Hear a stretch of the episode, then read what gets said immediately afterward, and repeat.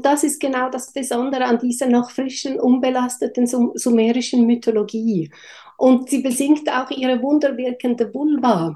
Das ist ja ein bisschen das Thema unseres Podcasts ja, heute. Ja, ja. Und das Wunderwirkende an der Frau ist ja eigentlich nicht die Vulva. Die Vulva ist nur der Zugang zur Zauberhöhle, wie es in anderen Märchen formuliert wird, oder zur Schatzhöhle. Mhm. Es ist das Geheimnis des Lebens ist im Schoß der Frau versenkt. Und, da, und von dort fließt Lebenskraft aus. Sie kann Kinder gebären, aber auch ihr Geliebter, der bei ihr eingeht, wird mit neuer seelisch-geistiger Kraft gefüllt, um seine Ziele zu erreichen. Das ist Undomestiziert, der Podcast für die Frau, die sich fragt, ob sie artgerecht lebt. Von unten mit Nadine Kulis und heute noch einmal mit der inspirierenden Anfä von Goldspur.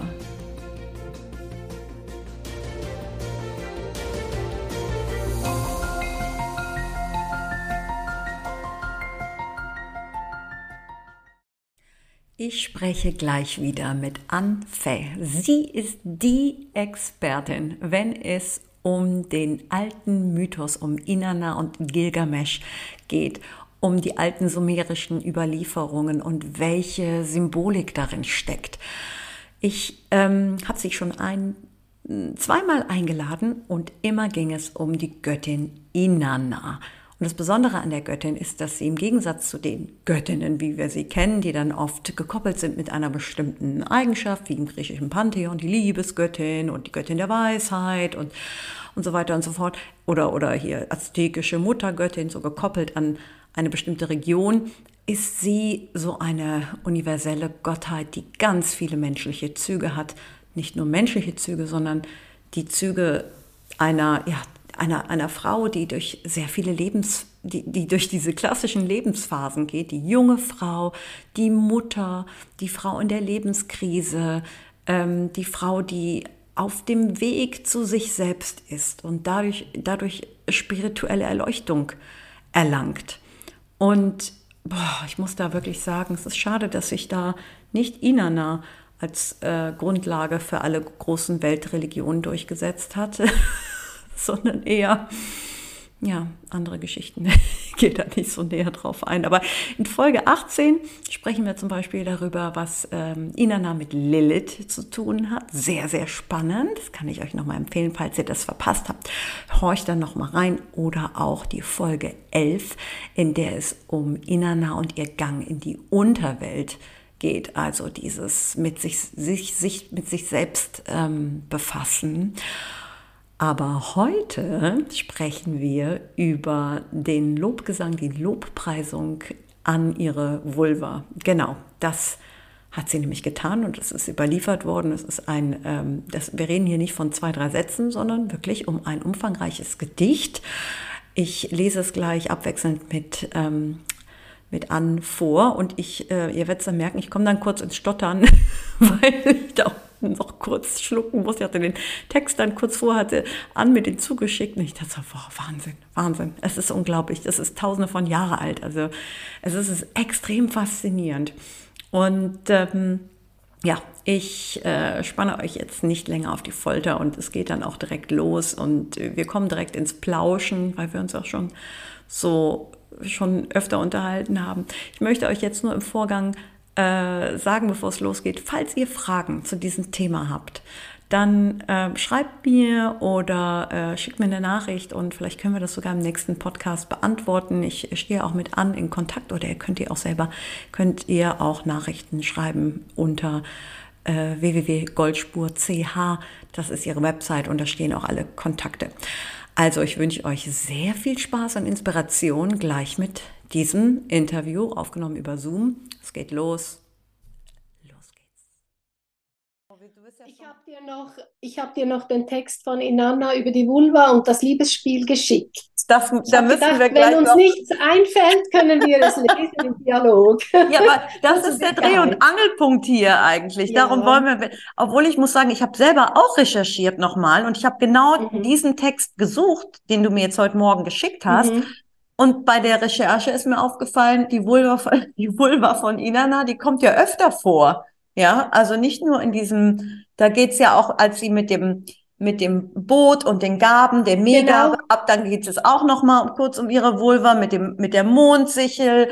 Und ähm, da kommt es öfter vor. Und dann war ich ganz irritiert, weil ich gedacht habe, ach, äh, Inanna und ihre Vulva scheinen wohl öfter mal oder auch das ähm, mit dem Apfelbaum und äh, diesen, also das, also ich, ich kann das gar nicht richtig zusammenfassen. Ich kam auch schon ganz durcheinander. Gedacht, also was, was wertvoll ist bei dem Ganzen, ist natürlich, dass es schon klar ist, dass es sich um Paarbeziehung und Geschlechtsverkehr handelt, oder? Absolut. Und, und, und das ist natürlich für viele Menschen, welche die Mythologien so mystifizieren wollen, vielleicht schon ein harter, harter Brocken. Also es geht ja nicht nur, also dass die Zauberkraft der Götter sozusagen die Anziehungskraft der Gegensätze männlich und weiblich ist über eine über weiteste Strecken. Ich meine auch die Zauberin äh, Morgane, die weiße Fee, das ist letztlich ihre Magie. Das, das ist ja. so. Aber es ist halt auch so was total verwunderlich ist, dass es so aus so einer Perspektive der Frau geschrieben ist, dass es so ein uralter Text ist und dass mhm. wir irgendwie immer denken, je älter, also so bin ich ja aufgewachsen, je älter die Texte, desto oder je, je weiter man zurückgeht in die Zeit, desto keuscher war die Frau oder sie ist ja, kann ja nicht sexuell befreit gewesen sein, weil das ist ja ein Phänomen der Neuzeit. Und dann ja. ist man ganz verwundert, dass man so, so, so Texte liest, die wie so eine Lobeshymne, die die Göttin an sich, an ihre eigene Vulva hält. Das ist schon fast feministischer oder befreiter als das, was, was ähm, wir in Bezug auf Sexualität überhaupt kennen. Ja, ich meine, wir kennen das alles mit großer Befreiung und wir probieren das aus und die Stellung und nach vorne und zurück und hinten und vorne. Aber dass das auch so verbunden ist mit so einer göttlichen Erfahrung, und dass die Sexualität befreit ist, aber trotzdem nicht in den Dreck gezogen wird, das ist schon irgendwie was, ja, das spricht mich als Frau schon besonders an, ja. Ja, es ist total befreiend und es ist eigentlich befreiend als heute sogar. Also sie ist ja. viel freier, viel unbefangener und es ist ja unglaublich, weil diese Geschichte ja die Basis für, die, für das babylonische Gilgamesch-Epos ist, wo ja eigentlich das Weibliche drunter gekommen ist. Und wir beißen heute noch an der Unterdrückung der Frau. Da ist viel Schmerz und Zorn und, und auch noch Scham und Unsicherheit vorhanden in unserer Realität. Und das ist in dieser sumerischen, in diesen sumerischen Texten schon gar nicht mehr. Über, also noch okay. überhaupt nicht, meine ich. Das, das bedeutet, dieser Text äh, ist nicht Teil des Gilgamesch-Epos, bildet aber eine Grundlage. Genau. Soll ich den Text mal eben vorlesen, den du mir. Ich, ja, oder wir können ihn im, im Wechsel lesen. Ja. Ähm, jemand nimmt, ähm, du kannst ja die weibliche Teile nehmen, blau, und ich nehme die, die männlichen rot. Ja. okay, los geht's meine Vulva, das Horn, das Boot des Himmels. Es ist von Begierde erfüllt, wie der junge Mond. Mein unbebautes Land liegt brach. Was mich betrifft, Inanna, wird, wer wird meine Vulva pflügen? Wer, wer wird mein reifes Feld pflügen? Wer wird meinen feuchten Boden pflügen?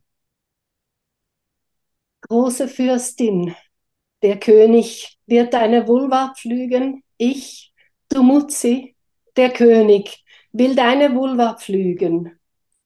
O Herrin, deine Brust ist dein Feld. Wasser fließt von oben herab für deinen Diener. Gieß es aus für mich, Inanna. Ich will alles trinken, was du mir gibst. Mach deine Milch süß und dick, mein Bräutigam, mein Hirte. Ich will deine frische Milch trinken. Wilder Stier, du Mutzi, mach deine Milch süß und dick.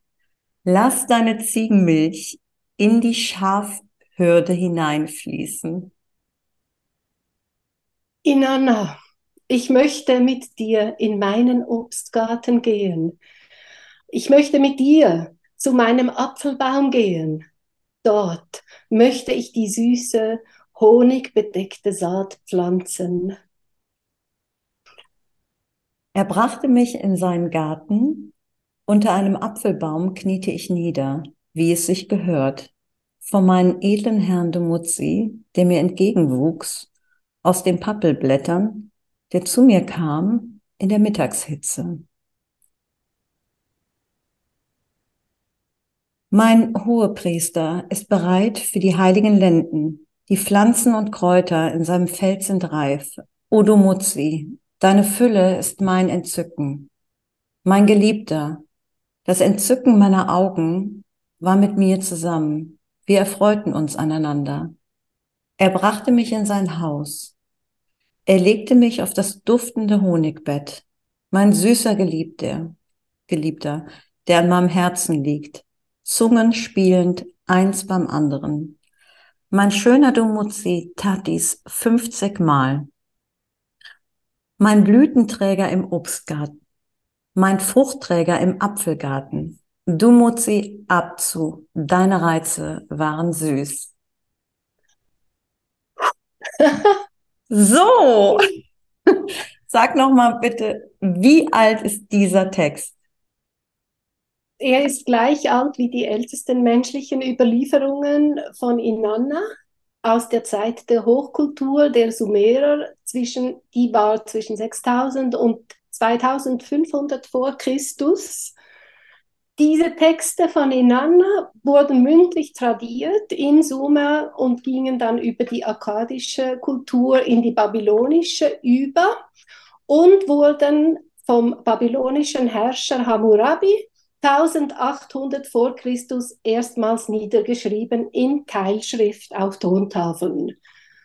Und diese Tontafeln, die ein Teil waren im Iran und der andere Teil war in, äh, in den USA, glaube ich, die konnten erst Ende letzten Jahrhunderts zusammengesetzt werden. Und darum ist dieser Stoff 4000 Jahre alt, eigentlich brandaktuell. Hm. Warum ist das aus deiner Sicht brandaktuell? Ich denke, es ist kein Zufall, dass sie jetzt zu dieser Zeit zusammengesetzt werden konnten, wo eigentlich die Frauen auch wieder reif sind, ihre Selbstbestimmung und ihre Sexualität einzunehmen. Und das eigentlich war ja so lange ein Tabu. Es ist auch, es ist auch irgendwie, also wenn ich darüber nachdenke, dass da, wo diese Tafeln herkommen, die Frauen gerade am meisten leiden, es ist, also das ist Iran, heutiger Iran, oder? Unglaublich, ja. Ja, das ist schon, äh, ja, es ist, es ist, un, es ist unglaublich, weil es spiegelt, also es macht, es zeigt, es hält ja eigentlich uns den Spiegel vor, äh, als, und es zeigt uns auch, wie fragil eine Freiheit sein kann, mhm. dass sie einem jederzeit genommen werden kann, wenn, wenn, äh, wenn sich die Zeiten ändern. Ja, das ist schon mhm. unglaublich auch. Ja. Ja, und das, das Zweistromland, das zwischen den beiden Flüssen Euphrat und Tigris liegt, damals war das ja ein fruchtbares Tal mhm. und heute ist es eine Wüste. Und das ist ja auch ein bisschen äh, Symbol für die Entwicklung, die die Menschheit gemacht hat, oder dass das, das feurige Begehren eigentlich gerade dem Weiblichen, also den Frauen, aber vielleicht auch der Natur zugesetzt hat. Mhm. Ja.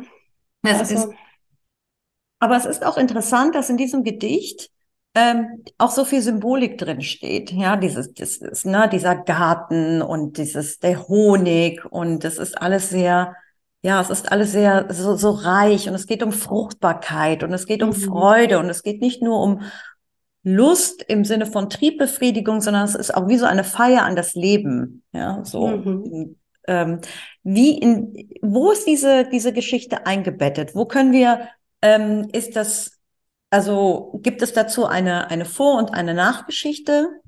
Mhm. Das ist diese Mythologie von Inanna, die als Ganzes eben vor etwa 50 Jahren neu übersetzt und zusammengefügt wurde. Und diese Episode, die wir jetzt gerade vorgelesen haben, die ist an der Stelle eingebettet, wo Inanna, die Göttin, nach einigen Hin und Her ihren Geliebten gewinnen konnte. Der wollte sich nämlich zunächst aus dem Staub machen Und sie hat sich dann überlegt, wie sie ihn gewinnen kann und hat ihn, für, hat ihn buchstäblich in ihr Boot geholt, in ihr Himmelsboot. Das ist sehr interessant, weil wir kriegen ja auch immer, wir sind ja auch so konditioniert, dass man Frauen sagt, Frauen können Männer ja nicht erobern, sie können höchstens die Männer ein bisschen verführen, aber die Eroberung ist ja etwas, was den Männern zugeschrieben wird. Ja, dass, äh, dass Inanna das geschafft hat. Ja, ähm. genau. Also sie hatte ja zu Beginn ein bisschen ein Problem, weil sie hat ja mit ihm geschlafen unter dem Apfelbaum und das geschah einfach hopp hopp und das war irgendwie ohne den Segen ihrer Familie und es war vielleicht auch keine standesgemäße Verbindung. Mhm. Und er, als er wieder ausgenüchtert war von dem Rausch, dachte er bloß nichts wie weg hier. Oder? Und dann gab es für Inanna einiges an Arbeit zu leisten, bis sie ihn dann ihren Mann nennen konnte. Also bis, bis sie mit ihm dann schließlich in eine legitime, feste Beziehung eintreten konnte. Und das Gedicht ist so die Krönung ihrer Liebesnacht, würde ich sagen, ihrer ersten Liebesnacht. Obwohl es sind 50 Mal, es geht dann vielleicht noch ein bisschen weiter. 50 Mal, das ist schon ordentlich, mhm. oder? Ja. Aber äh, es ist Dumutzi in dem Fall, oder? Das, mhm. Er ist Dumutzi. Wer, wer ist Dumutzi? Kannst du uns dazu was Dumutzi ist Gilgamesh. Ist Gilgamesh, ja? Ist Gilgamesh. Das, es ist eine, eine Verschlüsselung. Der Name Dumutzi bedeutet Sohn meines Lebens. Dum, Sohn, mhm. sie, Leben. Und er wird in den früheren Texten, bevor er sich zu seiner geliebten Göttin bekennt, wird er Isimut genannt. Ja, ja. Und Isimut ist eigentlich die Umkehrung von Dum Sie, ist Sie Mut, ist der verkehrte Sohn, der sich nicht dem Weiblichen hingeben möchte. Also Dumutzi hat eine Umkehr vollzogen, beziehungsweise Gilgamesch ist sein Name jetzt in der, in der babylonischen Überlie Überlieferung. Gilgamesch hat eine Umkehr vollzogen vom bloß weg hier zu du bist meine Geliebte und du bist meine Göttin und mit dir will ich zusammenbleiben.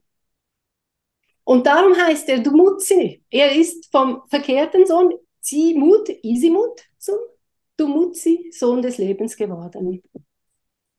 Und, und wo ist diese Geschichte eingebettet? Also in so einer Storyline. Also erst ging es, also sie hat ja den Baum gepflanzt und Gilgamesh hat ihr geholfen, da haben sich ja Dämonen, also wenn, dass ich das jetzt einfach nochmal richtig zusammensetze und nicht durcheinander kommt, die, gab es ja die Dämonen, die da den Baum besetzt haben, äh, Gilgamesh hat den Baum für sie gefällt, dann gab es doch die erste erotische Zusammenkunft und das ist die, von der du gerade gesprochen hast, die nicht ganz standesgemäß, wo alles ein bisschen hoppla hopp ging. die Fällung des Baumes ja. ist ein Bild für den Geschlechtsverkehr. Genau, aber das ist jetzt der vorgegangene Geschlechtsverkehr. Genau. Erst ja. später kam es zu dem Gedicht, wo Inanna ein bisschen reifer war. Ja? Wenn ja. ich das jetzt wo sie, wo sie, wo sie eigentlich, wo sie geheiratet haben oder sich in eine verbindliche Beziehung begeben haben. Ja. Dass ich das einfach so ein bisschen zusammenfasse, mhm. weil die Geschichte ist ja schon sehr komplex. Sie hat ähm, oder erzähl du es mir, so, so dass, dass man so ein bisschen den Bogen mhm. fasst zwischen, also es gibt diese Geschichte mit dem Apfelbaum, es gibt die Geschichte, ähm, wo Inanna die Geschenke von ihrem Vater, dieses Meh bekommt und mit dem Himmels, das, das sind ja alles in sich auch geschlossene Geschichten, aber sie formen ja auch eine, eine größeres Ganzes. Ja. Und dann gibt es ihren Abstieg in die Unterwelt. Wie kann ich mhm. das chronologisch zusammensetzen, damit das ein Ganzes äh, ergibt. Und damit ich weiß, wo ich diese Geschichte auch mit dieser Lobpreisung an ihre Vulva ähm, einbetten kann. Mhm. Also Inanna ist eine junge Frau und sie merkte eines Tages, dass ihr Lebensbaum von Wesen der Macht besetzt war. Es ist so, sie, sie wurde dann depressiv und hat geweint. Das ist so ein bisschen eine Jugenddepression. Ach, die Welt der Erwachsenen macht mir Angst oder ich sehe da viel Schattenaktivität oder viel ja, Probleme, Machtspiele und so. Dann hat sie jemanden gesucht, der diesen Baum, Lebensbaum, der von den Dämonen besetzt war, fällen könnte. Und daher kam Gilgamesh, der Held aus Uruk. Er hat ihren Baum gefällt. Und das ist ein Bild dafür, dass er mit ihr geschlafen hat. denn sie hat aus dem Baum ihr glänzendes Bett und ihren Thron bekommen und Gilgamesch hat Krone und äh, also Reif und Stab erhalten als Zeichen seiner Königsherrschaft. Dann hat er sich aber ausgenüchtert, aus dem Staub gemacht, aus was für Gründen wird nicht genau gesagt. Später in der Mythologie merkt man, dass Inanna zwischen dem Hirten und dem Ackerbauern auswählen kann. Und sie entscheidet sich dann für den Hirten und Gilgamesch ist, ist der Hirte, ist der Sohn des Gottes der Erde. Gut, und dann, nachdem Gilgamesch verschwunden ist, geht Inanna zum Vater, um ihn um Rat zu bitten. Und der Vater sagt, was ist, dann was ist denn geschehen? Und dann kommt diese Geschichte mit dem Rausch. Mhm. Oder und das ist halt diese antike Erzählweise, die erzählt, dass Inanna und der Vater zusammen getrunken haben und der Vater im Vollrausch quasi der jungen Göttin die Kräfte der Weisheit gegeben haben, hat. Das, aber, also man aber, muss ganz kurz, ich muss ganz kurz einhaken, die Geschichte ist auch sehr sensationell. Ich kann nur empfehlen an der Stelle, sich das bei an bei Goldspur das nochmal nachzulesen, wie Inanna mit ihrem Vater sich regelrecht besaufen. Das ist nicht ihr Vater, es ist Ach, der Vater und Gott der Weisheit. Ach so. Es ist genau genommen sein Vater. Ach, so ist das. Schwiegervater ja. ins B, ja? Ja, genau. Die sind ja vielleicht alle ein bisschen verwandt, die ja, Götter. Die Götter sind alle ein bisschen verwandt. Und es ist, es ist ein Bild, oder? Weil mhm. der junge Mann ist, symbolisiert die Kraft und Potenz des Vaters, mhm. oder? Mhm. Der Vater mhm. hat also durch seinen Sohn die Kraft und Potenz, sprich den jungen Mann, die Kräfte der Weisheit ins Himmelsboot der Göttin geladen im Rausch. Das mm. heißt, ups. Da fliegt gerade der kleine Nöpsi raus. Ich kenne das, wenn man so viel spricht, der Kiefer bewegt sich und schwupps. Ja. Genau, das bedeutet eigentlich, dass der Vater Symbol für das Bewusstsein des jungen Mannes durch den Rausch getrübt war und die schöpferischen Kräfte, die in ihm sind, also in seiner Potenz, wurden dabei aus Versehen in die Vulva der Göttin geladen, welche durch, durch das Himmelsboot symbolisiert ist. Also man kann so, um es auf einen einfachen Nenner äh, runterzubringen, was passiert ist, die beiden haben miteinander geschlafen. Oder? Ja, Und ja, ja genau.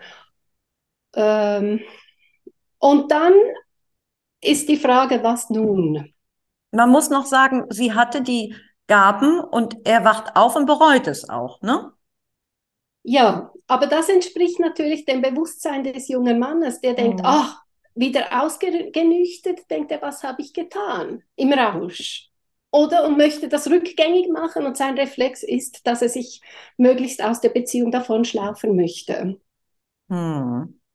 Der Schlingel. Genau der Schlingel. Er denkt, ach nein, ich habe einen Riesenfehler gemacht und das war ja gar nicht so geplant und es gehört sich auch nicht und überhaupt, sie ist eine Göttin und ich bin nur ein Hirte.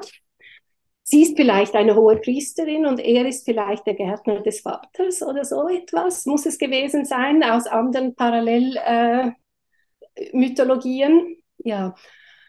ja, und der Vater, es läuft dann darauf hinaus, dass eigentlich der Vater ihr rät, den jungen Mann wieder ins Boot zu holen. Aber zwischendurch die Krise, Krise der Beziehung wird dargestellt durch die Enkom-Monster, die dann, die dann mit Isimut begleiten, um diese Kräfte der Weisheit zurückzuholen. Das ist ein Bild für die Krise, die Beziehungskrise eigentlich. Aber sie jagt dann diese Monster weg, die Inanna, mhm. die junge Frau eigentlich. Im Namen der Göttin verscheucht sie die Monster und holt den jungen Mann ins Boot und dann heiraten sie und, auf, und zu dieser Heirat gehört eben dieser Text. Okay, da ist dieser Text angesiedelt. Genau.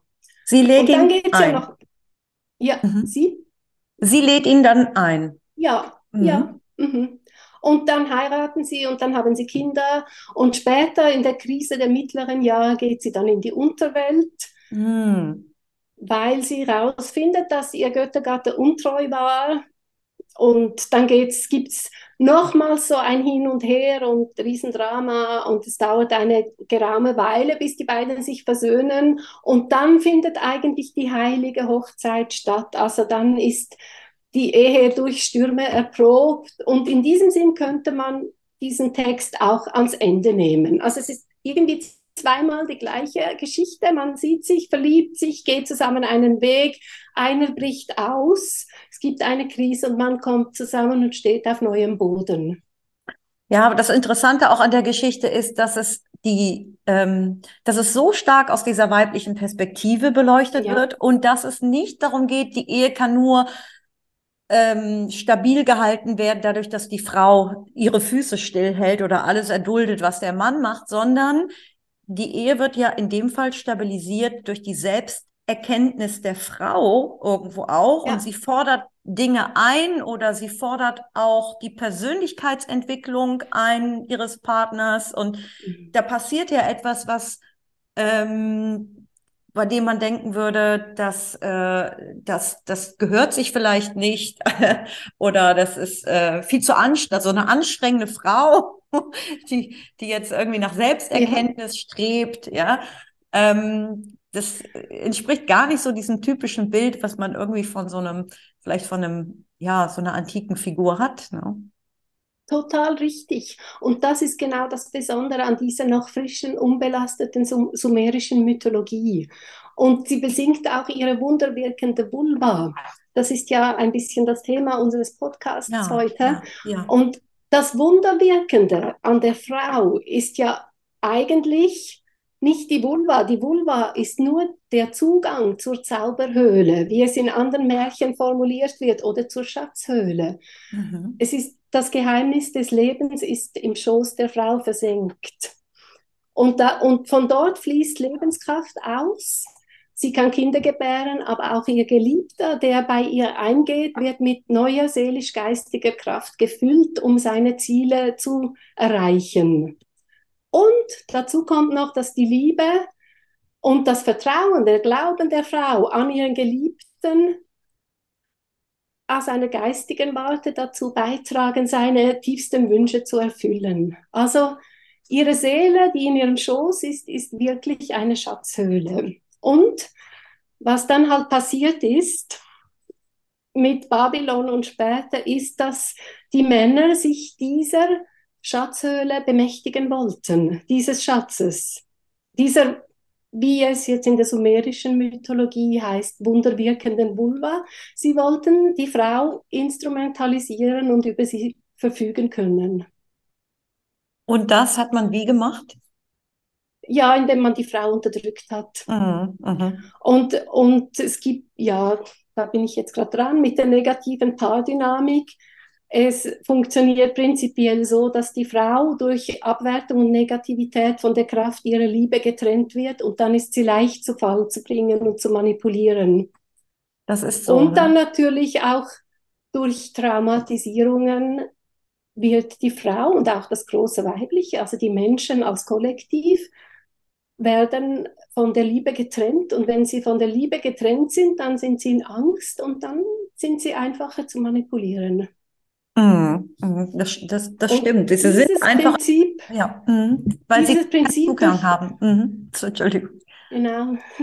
Dieses Prinzip durchzieht die ganze Realität. Dazu gehört auch Traumatisierungen wie Krieg oder durch mhm. Seuchen und so, wie wir es heute haben. Also da sind wir jetzt kurz vor Ostern an dem Ort, wo wir sagen, das ist der Ort, wo, der, wo wir Erlösung brauchen.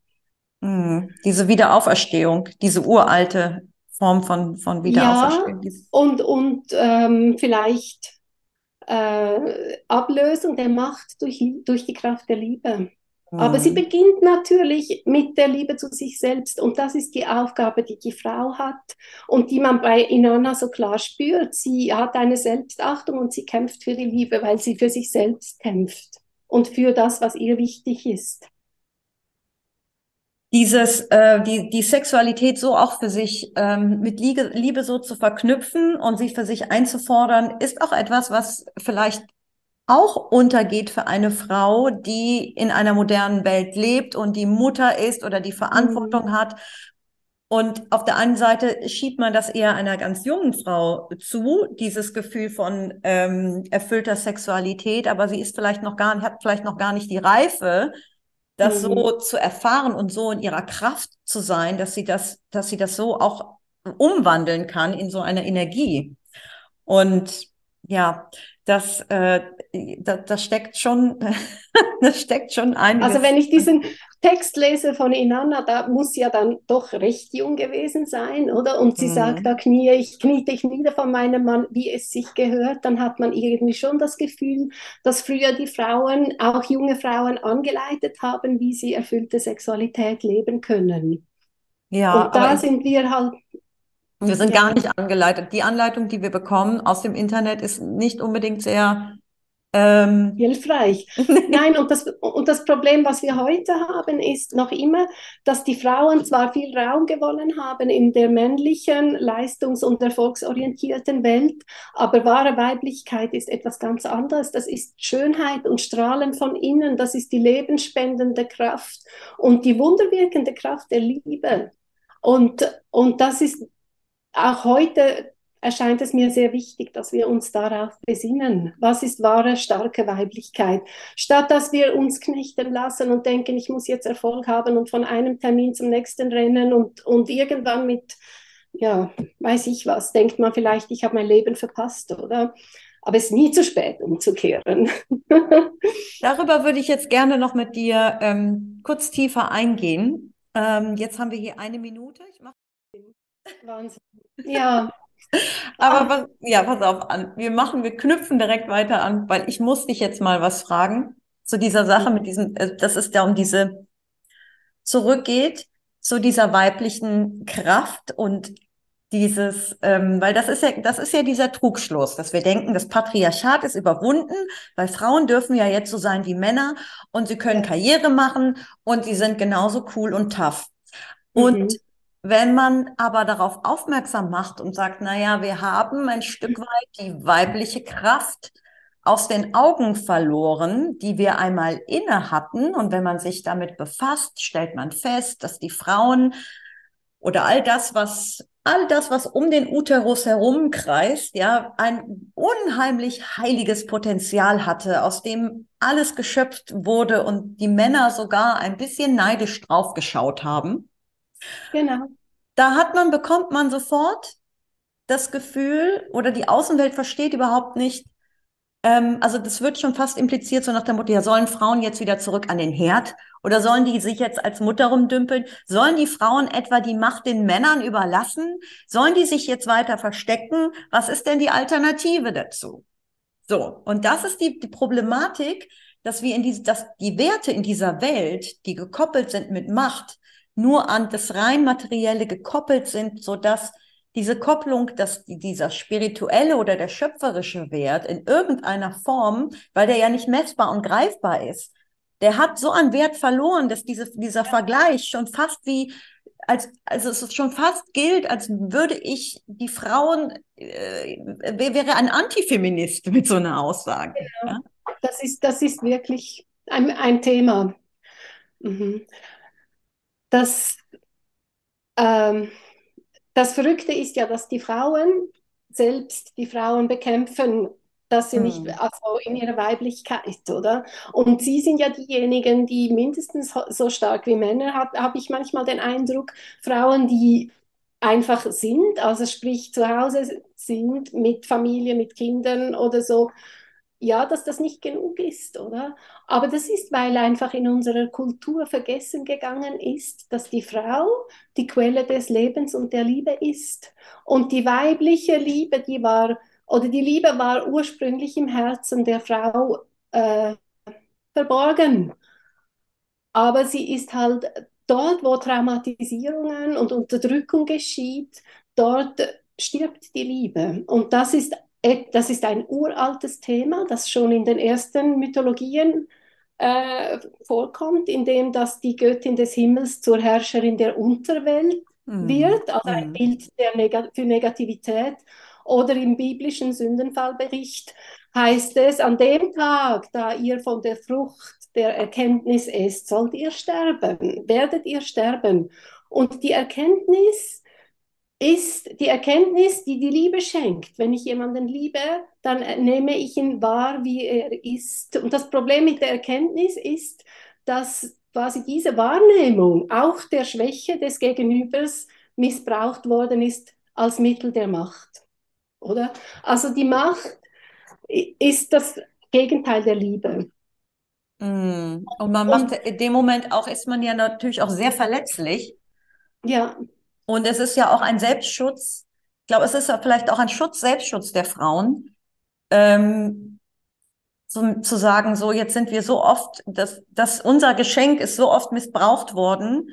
Wir packen das jetzt, wir härten, das ist jetzt irgendwie so hart verpackt, da mhm. kommt gar keiner mehr ran. Und ja. jetzt spielen wir euer Spiel mit. So. Genau. Und wir nehmen uns, was wir wollen und können. Hm. Oder? Und, hm. und und dann sind wir aber mitten in dieser Negativdynamik der Macht drin, in der, die wir in der heutigen Existenz haben, wo die Kräfte einfach gegeneinander arbeiten, statt sich gegenseitig zu neuem Leben und neuer Realität zu befruchten. Mm, mm. Und ähm, auch noch mal kurz auf diese Geschichte mit Inanna und dem, dem Baum und diese ganze Symbolik, die da drin steht, ähm, die, diese, diese diese, dieser Bezug auf den Hirten. Wie siehst du diesen symbolischen Bezug auf die äh, Geschichte mit dem Garten Eden und Eva und Adam? Gibt es da, gibt es da einen, einen Bezug zu? Ganz klar, ich bin überzeugt, dass die Juden Zugang hatten zu diesem Material, weil sie waren ja in der babylonischen Gefangenschaft 500 vor Christus und haben da einen großen Teil ihrer schriftlichen Überlieferung neu geschrieben. Man erkennt einerseits die sumerischen Quellen da noch in den Texten drin und andererseits auch das Gilgamesch-Epos in, in der Geschichte von Mose und so. Also es ist total faszinierend. Es ist wiederum man kann sagen, die Babylonier haben die sumerische ältere Überlieferung interpretiert und die Juden haben die ältere babylonische Überlieferung interpretiert. Also es ist mhm. einfach, die, die verschiedenen Kulturen haben voneinander gelernt und die alten Geschichten aber auch umgeschrieben, so wie es für sie gepasst hat. Und wir schreiben jetzt die neue Geschichte, Stärke der Göttin der Liebe. es ist so, dass diese Geschichten ja, die sind sich ja von Generation zu Generation erzählt worden und man hat aber eigentlich das Gefühl, die letzten, äh, ich würde sagen, letzten Jahrhunderte sind diese Geschichten auch ein bisschen untergegangen. Ich kenne vielleicht noch so ein bisschen Adam und Eva, aber es gehört jetzt nicht mehr so zu meinem Kulturgut, dass ich jetzt bibelfest, also so, dass man das alles äh, so, so, so auswendig könnte und dass, dass das, also es ist etwas, ja. man ist so überflutet auch mit Informationen, dass das wie so eine, ähm, wie so ein Märchen klingt, ja, und dass das wirklich eine uralte, eine uralte Überlieferung wieder in eine andere Überlieferung ging und dass das im Endeffekt unsere Kultur geprägt hat. Das ist schon, ähm, das ist schon etwas, was man sich be bewusst machen muss. Und wenn man aber überlegt, wenn ich das jetzt nochmal so zusammen, also aus meiner Perspektive, dass die Lobpreisung an die Vulva und diese ganzen Geschichten um Inanna, wo es, die ja nun wirklich in ihrem Saft steht und die selbstbewusst ist und die sich ihrer Körperlichkeit nicht schämt, dass aus ihr irgendwann, also aus diesem Geschick, dass das die Grundlage gebildet hat für eine, ein Schöpfungsmythos, in dem Eva am Ende eigentlich bestraft worden ist für die Erkenntnis und mit viel, eigentlich äh, mit, mit der Erbsünde belastet wurde und mit Scham? Beide, beide, beide. Ah, okay. Und, die, und die, der Fluch entspricht genau der negativen Paardynamik.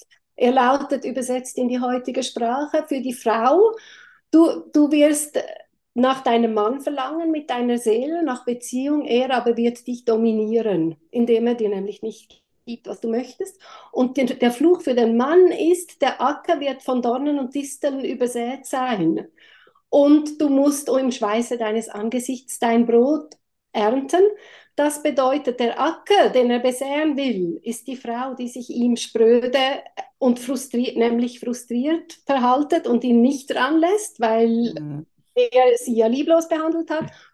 Und äh, das im Schweiße seines Angesichts arbeiten, das bedeutet harte Beziehungsarbeit leisten, bevor er genießen kann. Das ist der Fluch für beide. Oder diese, das ist genau die negative Paardynamik, die ich auf meiner Webseite auch minutiös ausführen werde. Genau, das war das eine. Und das andere, was du sagst, ist, du sagst, diese Mythen seien verloren, sind sie überhaupt nicht, mhm. oder? Schneewittchen ist eigentlich eine Inanna-Geschichte. Und auch Dornröschen, oder? Die 13. Mhm. Fee symbolisiert die Göttin der Unterwelt. Und mhm. wenn wir das moderne Epos der Herr der Ringe anschauen, dann ist das eine Interpretation des Gilgamesch-Epos.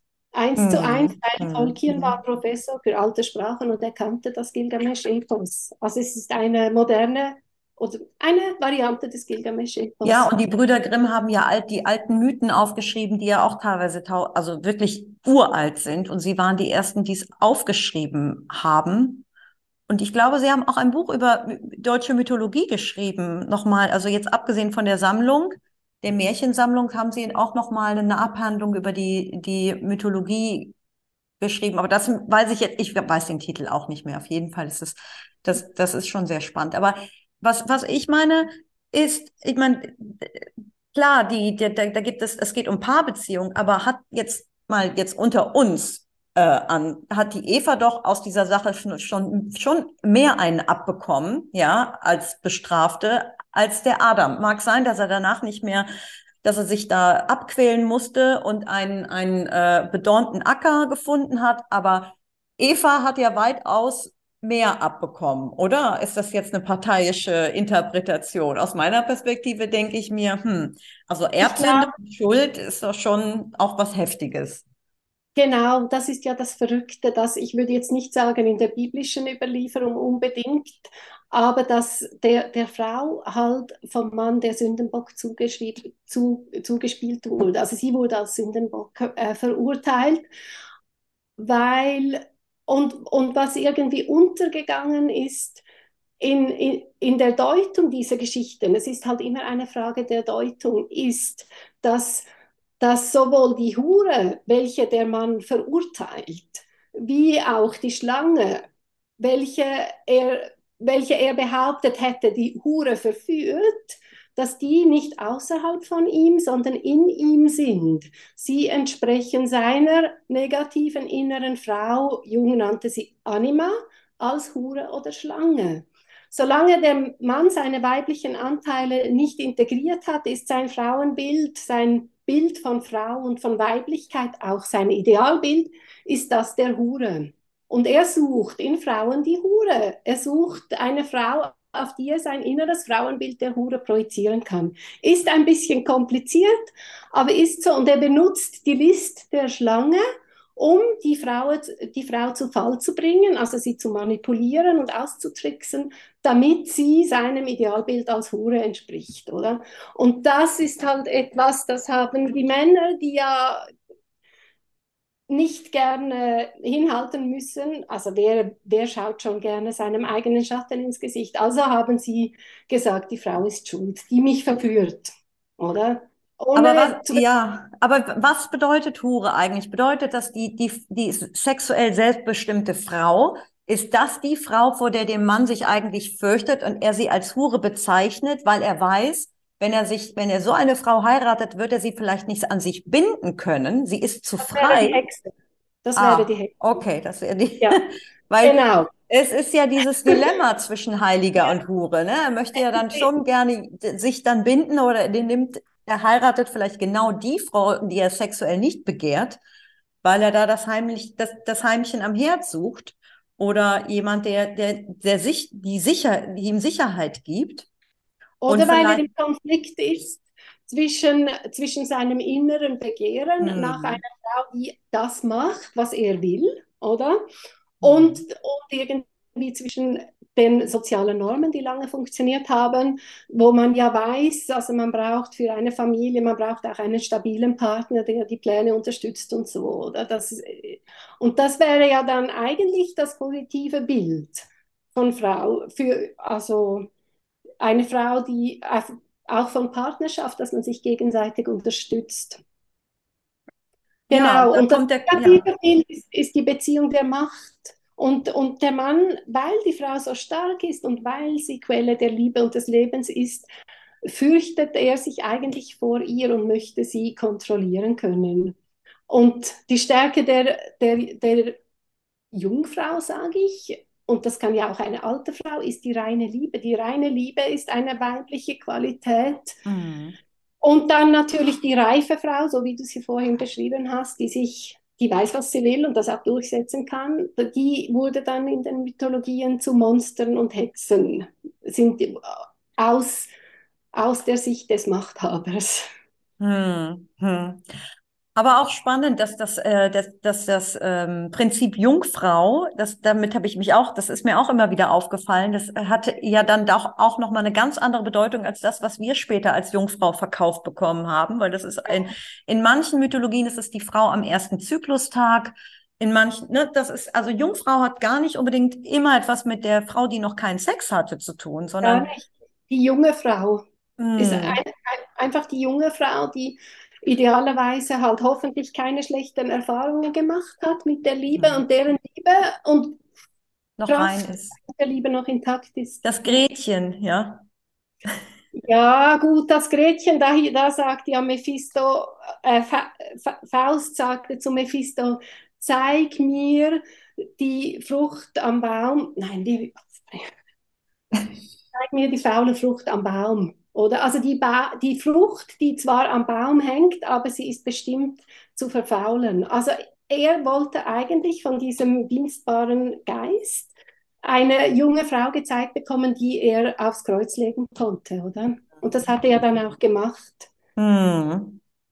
Ja. Aber schien, sie schien mir ja doch sehr rein, das Gretchen. Also sie hatte ja sehr edle Züge. Ja. Mephisto ja, war der, ähm, Faust war ja dann so ein bisschen der ja, Bösewicht. Genau. Genau, und sie hat sich ja dann doch auch, ja, eine tragische Geschichte. Ja. äh, aber nochmal, also, um das Ganze abzurunden ich muss einfach sagen, diese, diese Geschichte von Inanna und diese, diese Lobpreisung auf, an die Vulva, die ist schon, also das ist schon sensationell. Wo findet man das bei dir auf der Website, diesen Text? Die, der Link ist ein bisschen, das ist schon ein bisschen durch. durch, durch. Noch nicht so weit. Ich habe den ah. Text noch veröffentlicht. Das kommt äh, bei meiner, also in einem Monat wird das auf der Webseite sein. Aber grundsätzlich findet man die Texte zu Inanna in, unter ähm, Mythen Zweistrom, mhm. Zweistromland. Äh, ja, genau. Ich habe so eine Abteilung, die Märchen behandelt, eine andere, die Mythen behandelt. Und da ich jetzt in nächster Zeit bei viel mit Inanna dran sein werde, findet man den aktuellen Text immer auf der Frontseite. Sehr gut. Und also Jetzt zur Zeit ist tatsächlich diese negative Paardynamik, wo Mann und Frau sich streiten um Vorherrschaft in der Beziehung, wird jetzt demnächst zuvorderst sein. Und in der Publikation drauf, einen Monat später, äh, wird dann die Liebesbeziehung oder die, die Eheschließung das Thema sein. Und dann kommt dieser Text, den wir gelesen haben. Also eigentlich, du kannst schon sagen, dass ähm, wenn es um das uralte Thema Mann und Frau geht und die Konflikte und all diese Probleme, die damit behaftet sind, dann finden wir da, da schon ganz schön viel Erkenntnis in diesen alten Mythologien, oder? Absolut. Man es muss ist, sie nur verstehen.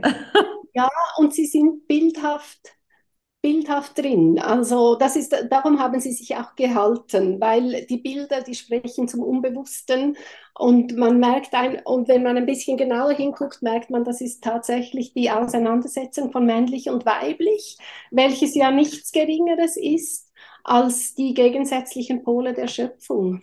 Oder? Mhm. Also das männliche aktive Prinzip und das weiblich passive empfangende und gebärende Prinzip zusammen bewirken das, was wir sehen und sind.